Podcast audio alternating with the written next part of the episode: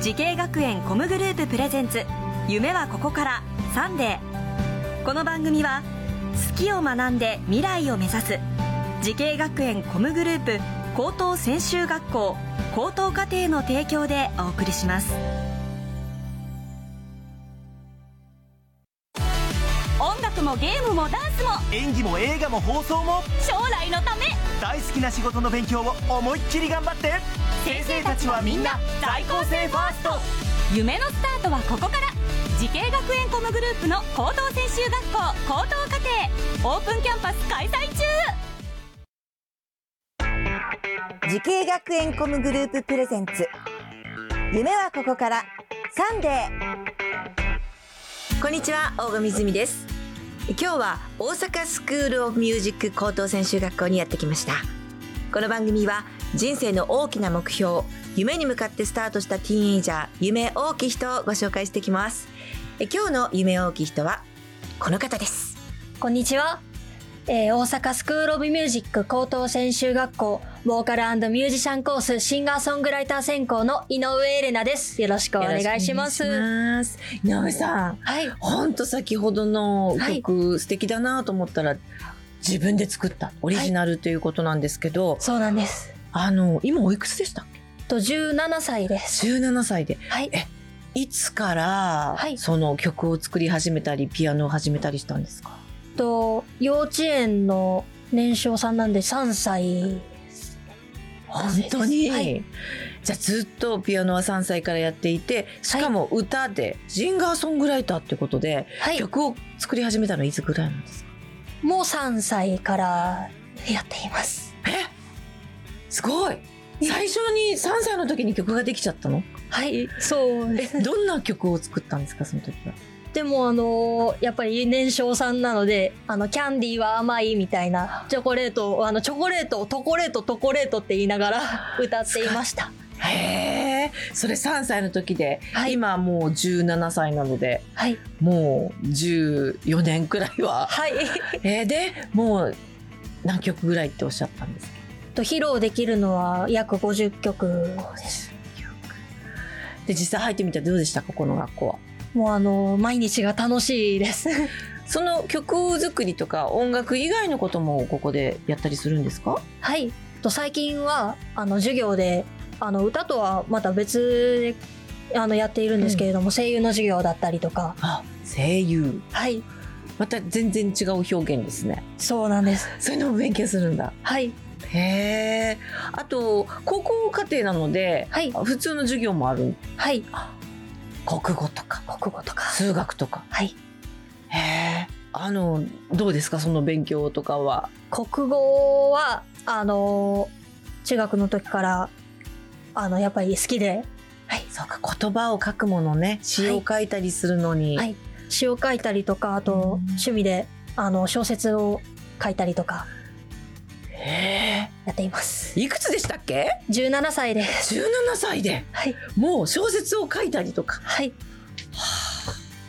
ピアノもまああんなすごく上手にピアノが弾けるっ てことは相当なんか勉強しないと練習しないと指動かないみたいなはイい。メージなんですけど、いピアノは昔からよくはい。や練習したんですか、っていました。でも、今も、あまり得意ではないです。 でもやっぱ言葉を伝えるのに音楽を絡んでこう弾きながら伝えるの歌って伝えるのがはい。得好意、得意っていうか好ききです。そうかやっぱ好きなんだねそういう自分の表現がやっぱもうその音楽なんですね、はい、まあいろんな授業があっていろんな方と出会ったと思うんですけどこの学校で、はい。特にこの先生にはお世話になったっていうような先生いらっしゃいますかとオリジナルバンドプロジェクトだったりあとあのー自分がまたあのー参加しているプロジェクトでマイメロディーコネクションというプロジェクトがあるんですけれども、はそちらあのどちらでもあのお世話になっているあの担任の戸川先生あ担任の先生なんですねはいじゃあちょっとお話伺おうと思います小高先生、お願いいたしますよろしくお願いしますあの先生、はい担任でいらっしゃるからよくずっとあの見てらっしゃると思うんですけど、私見てて全然17歳に見えないそうですよね。 ですけど先生いかがです か、 私も初めて会った時からすごくそれは感じていて、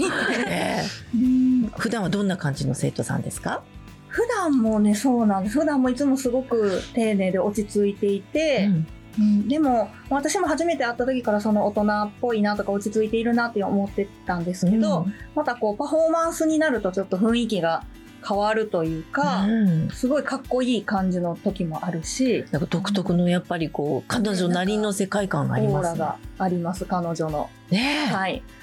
先生はこういうアー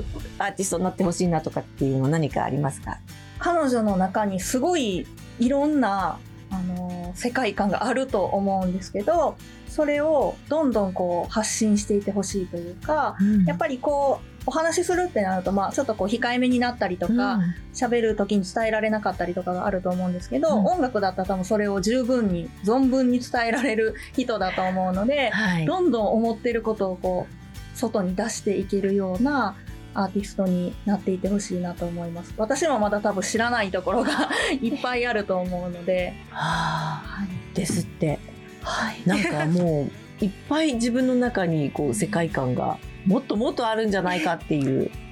どうですかまだまだちょっとあこういうジャンルっていうかこういうのやってみたいみたいなのありますか